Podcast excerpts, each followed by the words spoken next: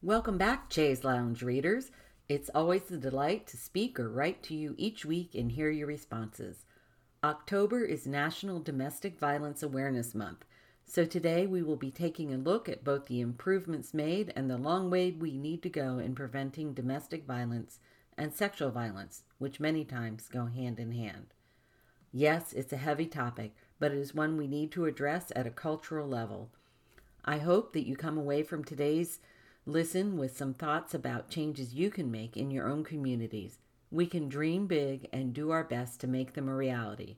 But first, on to the news updates. National updates. Woman convicted of manslaughter over miscarriage in Oklahoma. Brittney Poolaw was convicted of manslaughter in the miscarriage of her 15 to 17 week old fetus. At that age, the fetus was non viable. Ms. Poolaw admitted to using drugs days prior to the miscarriage, but the autopsy showed that the fetus had significant congenital abnormalities. While medical professionals testified that they could not rule out the drug use as a cause of the miscarriage, they also noted the severe congenital abnormalities as a likely cause. Nevertheless, the judge found her guilty. This is a frightening precedent as more state legislatures move towards laws giving non viable fetuses more protection than the women carrying them. Abortion law updates. The Justice Department has asked the Supreme Court to once again decide on the constitutionality of Texas's Senate Bill 8. It appears the court will act quickly as Justice Samuel Alito has asked for briefs to be submitted by today, Thursday. The Justice Department's argument centers on the method by which the law circumvents the courts and concerns that states may use this method for other issues like gun control. We need an increase of awareness of mail order abortion pill options. A recent article in The Atlantic describes the lack of awareness among Americans regarding medication abortions. While 39% of all abortions are administered through medication, many people are unaware that this is an option with many states creating all sorts of rules around the prescribing of pills, a mail order business has evolved, circumventing the need to go to a clinic to obtain the pills. Unless the government wants to start checking each pregnant person's mailbox, it will be hard to stop people from ordering the pills online. And now, on to our main article The Root of Sexual Violence, Our Culture. Recently, while reading the morning newspaper, my husband threw it down in disgust, saying, Every story today was about sexual abuse. He wasn't wrong. The local newspaper had been doing a week long expose about abuse at the North Carolina School of the Arts at the same time that the Catholic Church announced 300,000 French children had been abused by priests and clergy over the decades. It makes you stop to think if sexual abuse is so rampant, why isn't it considered a public health emergency? Anita Hill and Christine Blasey Ford pave a path. If you haven't already discovered it, I highly recommend listening to the podcast Because of Anita. The episodes feature discussions of the ways that Professor Anita Hill's testimony at the Senate confirmation hearing for Justice Clarence Thomas in 1991 created a vocabulary for women to come forward to report sexual harassment and abuse. We owe Anita Hill an incredible debt. Before those hearings, no one really knew how to go about making a coherent case to fight sexual harassment. The podcast also includes a fascinating conversation between Professor Hill and Dr. Christine Blasey Ford, while the entire four episode podcast is necessary listening, I found a few parts of the discussion especially meaningful. In the final episode, hosts Salamishah Tillet and Cindi Leive ask Me Too founder Tarana Burke about the lack of funding for sexual harassment and assault even after the huge Me Too revelations in 2017. Ms. Burke's reply was very insightful Quote, If we don't get people to understand that disrupting rape culture is at the root of ending sexual violence, and if we don't put resources out into changing the narrative of what people understand about both sexual violence, rape culture, and survival, then it is a hindrance to us really getting our work done. Unquote. While the term, use of the term, rape culture may confuse or turn some away from the issue, we do need to understand that we hold cultural attitudes that perpetuate these problems. What exactly do we mean when we say rape culture? According to UN Women, quote, rape culture is the social environment that allows sexual violence to be normalized and justified, fueled by the persistent gender inequalities and attitudes about gender and sexuality. Naming it is the first step to dismantling rape culture, unquote. Here are some examples of rape culture from Marshall University. Blaming the victim, for example, she asked for it, trivializing sexual assault. For example, boys will be boys. Sexually explicit jokes, tolerance of sexual harassment, inflating false rape report statistics, publicly scrutinizing a victim's dress, mental state, motives, and history, gratuitous gendered violence in movies and television, defining manhood as dominant and sexually aggressive, and defining womanhood as submissive and sexually passive. Pressure on men to score, pressure on women to not appear cold. Assuming only promiscuous women get raped, assuming that men don't get raped or that only weak men get raped. Refusing to take rape accusations seriously, teaching women to avoid getting raped instead of teaching men not to rape. Sound familiar? If we simply look at the map below indicating the rate of rapes per 1,000 people, we can see that the United States has the ignominious rating of being one of the worst countries on the planet for rape. Normally, when we see a map like this rating our country so poorly, there is an outcry to make changes. But we have not seen that. Instead, we see people crying out, Me too, but little in public policy changes. Rape as an issue for the individual to deal with. Burke went on to say, quote, I think that we have been socialized to see it as an individual issue.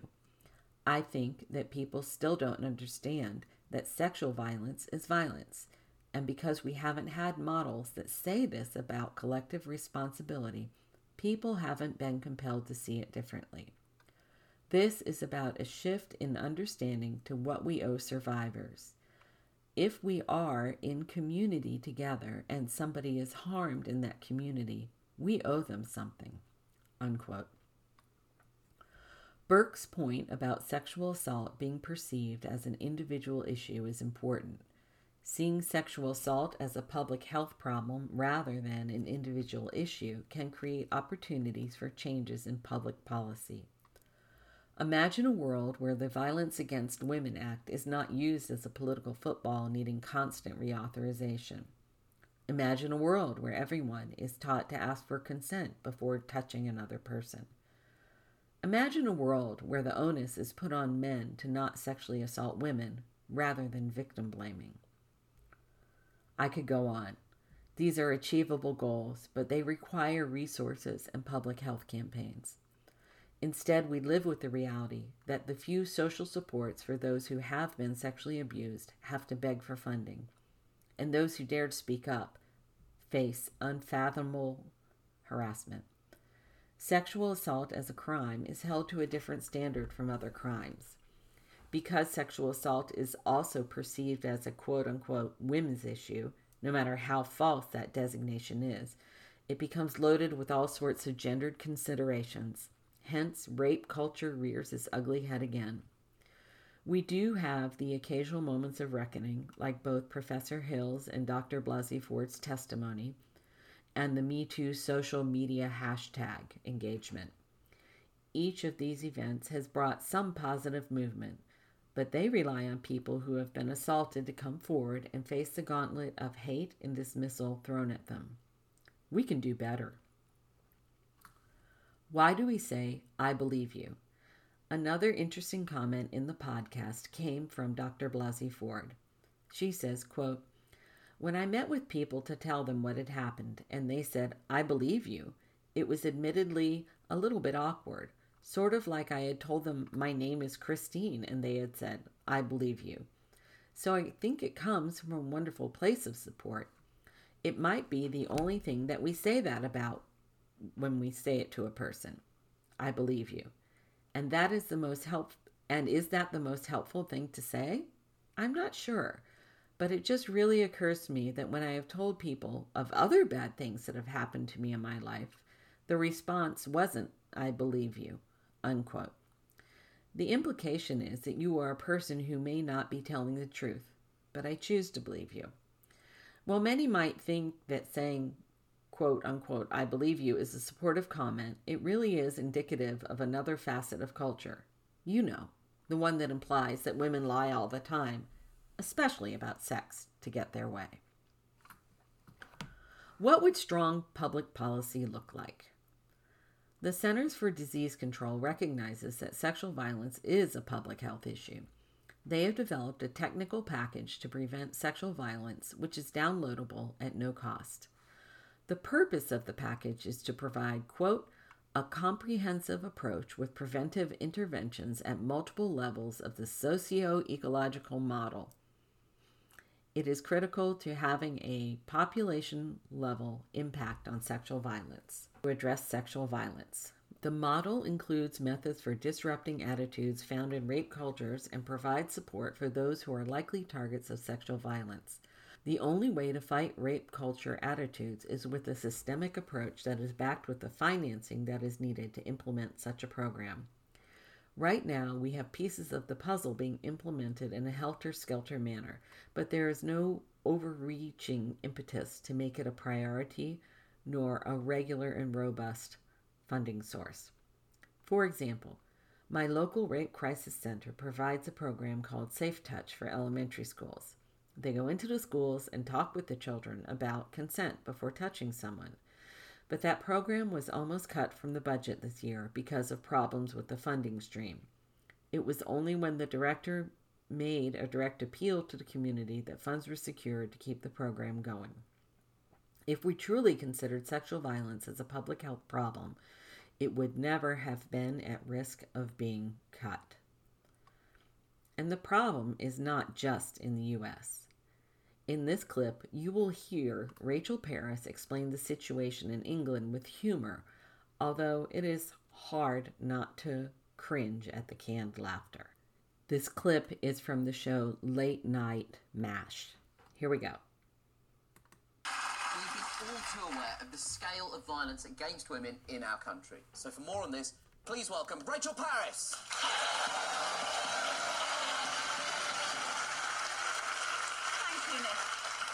Now, there's a growing feeling that male violence against women and girls isn't being taken seriously.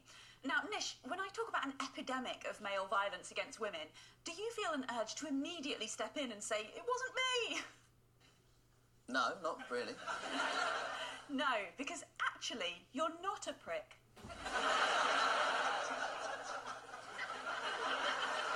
That's the nicest thing you've said to me in five years. That's true, Nish. And interestingly, my behaviour towards you is a good example of misogyny. No, it's not. No, it's not. Good spot, Nish. However, when Justice Secretary Dominic Raab was asked about misogyny last week, he said this. And misogyny is, of course, uh, absolutely wrong, whether it's uh, a, a, man against a woman uh, or, or a woman against a man. That's right. Dominic Raab, a man who looks like the thickest member of your stag do. Actual Justice Secretary thinks that misogyny is just being a bit mean to someone. Maybe it's a man, maybe it's a woman, maybe it's a house plant. the hundreds of pigs being culled across the country, maybe it's not down to Brexit, but the rise of porcine misogyny. I don't want to be unkind to Mr. Raab, but it's genuinely difficult not to be tricky to know the meaning of a word that affects 51% of the population. I mean, what do you expect him to do? Look it up?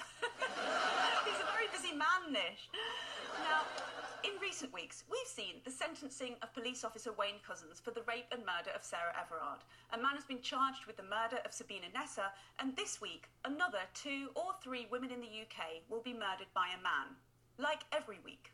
This is evidence of misogyny. Sorry, best be clear misogyny against women. and these are not isolated incidents. They're part of a daily culture of misogyny that controls women and limits our freedom and diminishes us. Catcalling, violent porn, rape jokes on WhatsApp, or locker room banter. The only thing you should be able to joke about in a locker room is that some people feel it's okay to use the communal hair dryers to dry their pubes. Is, is that a bad thing? Yes, Nish. Boris Johnson has said he doesn't want to make misogyny a hate crime because it'll increase the volume of work for police in this area. But the scale of a problem probably shouldn't be a reason not to act on it. You don't get builders with slogans on their vans saying, no job too small, but most are too big. If crimes exist in law, then I think misogyny should be one of them. It's the least the criminal justice system can do, and that's the exact amount they like to do. so, if misogyny is both not important enough to learn the meaning of the word and too enormous for the government to tackle, what can we do about it? And by we, who do I mean, Nish? Society? No, Nish, don't be mad. Women. What can women do about it? It's all on us. Time to get our house in order. Stop slacking, for goodness sake. What can we, as women, bloody well do about it? For one, we can use the services on offer to us. For example, the proposed new 888 app suggested by BT and backed by Priti Patel, which allows lone women to be tracked via their mobile phone as they walk home. Why seek fundamental changes to allow women to exist freely in society when we can simply monitor their movements? Problem solved, Nish. I say let's go a step further and have us all microchipped like your cat. Also, what a beautiful thing it is to allow a conservative government to let the private sector step in to make women safe. Should we bring out a far reaching plan to tackle endemic misogyny? No, someone will release an app. You don't want to use this service, then the next piece of advice offered by the Met Police is that women in danger should shout out to a passerby, run into a house, knock on a door, wave down a bus, or call 999. Kidnap victims have had it wrong for decades. It seems obvious when you think about it. Simply ask your kidnapper to wait for a few minutes while you make a quick phone call. Kidnappers are famously patient. Into a house, just one of those open, unlocked houses that you see along the street. Or, best practice, wave down a bus.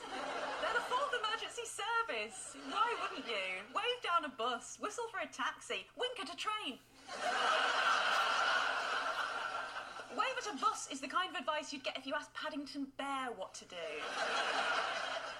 The Met also says that if a plainclothes officer is operating solo, you should ask, where are your colleagues? That's a comfort. He might soon be joined by a fellow officer, like one of the members of Couzens' WhatsApp group who shared misogynistic messages, or any of the more than 750 Met Police employees accused of sexual misconduct in recent years. Ah! I don't know whether to laugh or wave down a bus. and remember, we are still advised to walk home in groups. But 1.6 million women in the UK are victims of domestic abuse every year. Women aren't safe in their own homes. Should we tackle male violence at the root, or should women organise a posse before heading to the lounge? It's tricky. It's tricky, isn't it? Of the 52,210 rapes recorded in 2020, fewer than 1 in 60 resulted in a suspect being charged. That falls lower if the victim is black or Asian or from an ethnic minority. An app isn't going to stop that. Bus drivers aren't going to stop that. And walking home in groups or latching onto a random hen on your way home isn't going to stop that. So far, the solutions offered for the epidemic of violence against women have all been to monitor, control, and victim blame women. To address your confusion, Mr. Raab, that's what misogyny is. So, what to do? At this point, the most effective strategy is to keep talking about the issue. Put pressure on your elected officials to keep this conversation going and make smart policy decisions. Keep donating to the local organizations doing this good work. Continue to challenge friends and acquaintances when you hear them saying things that play into rape culture and ask them to keep you honest too.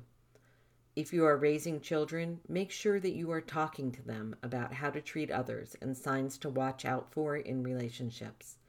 We must evolve past rape culture, and it is going to take time, but first, we must acknowledge it as the root cause of sexual violence. Just for fun. One of my favorite bands is Lake Street Dive, and I was lucky enough to see them perform this past Sunday. This particular song seems appropriate to add here. Enjoy being a woman. We'll let them play us out.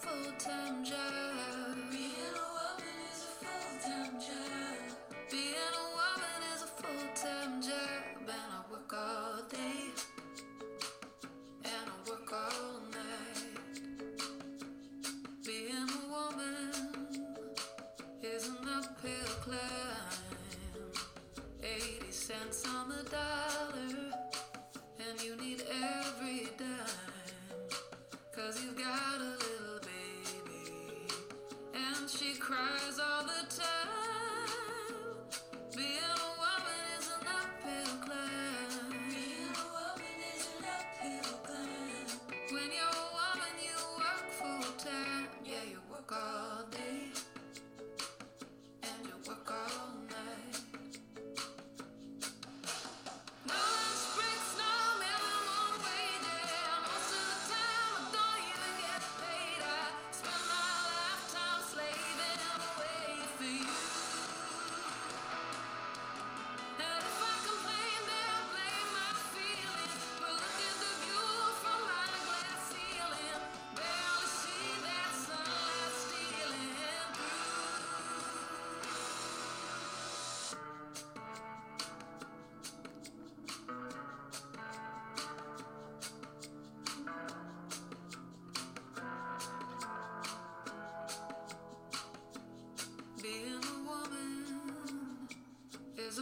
time job. And when we stand up and protest, we're called an angry mob while another lone gunman loads up.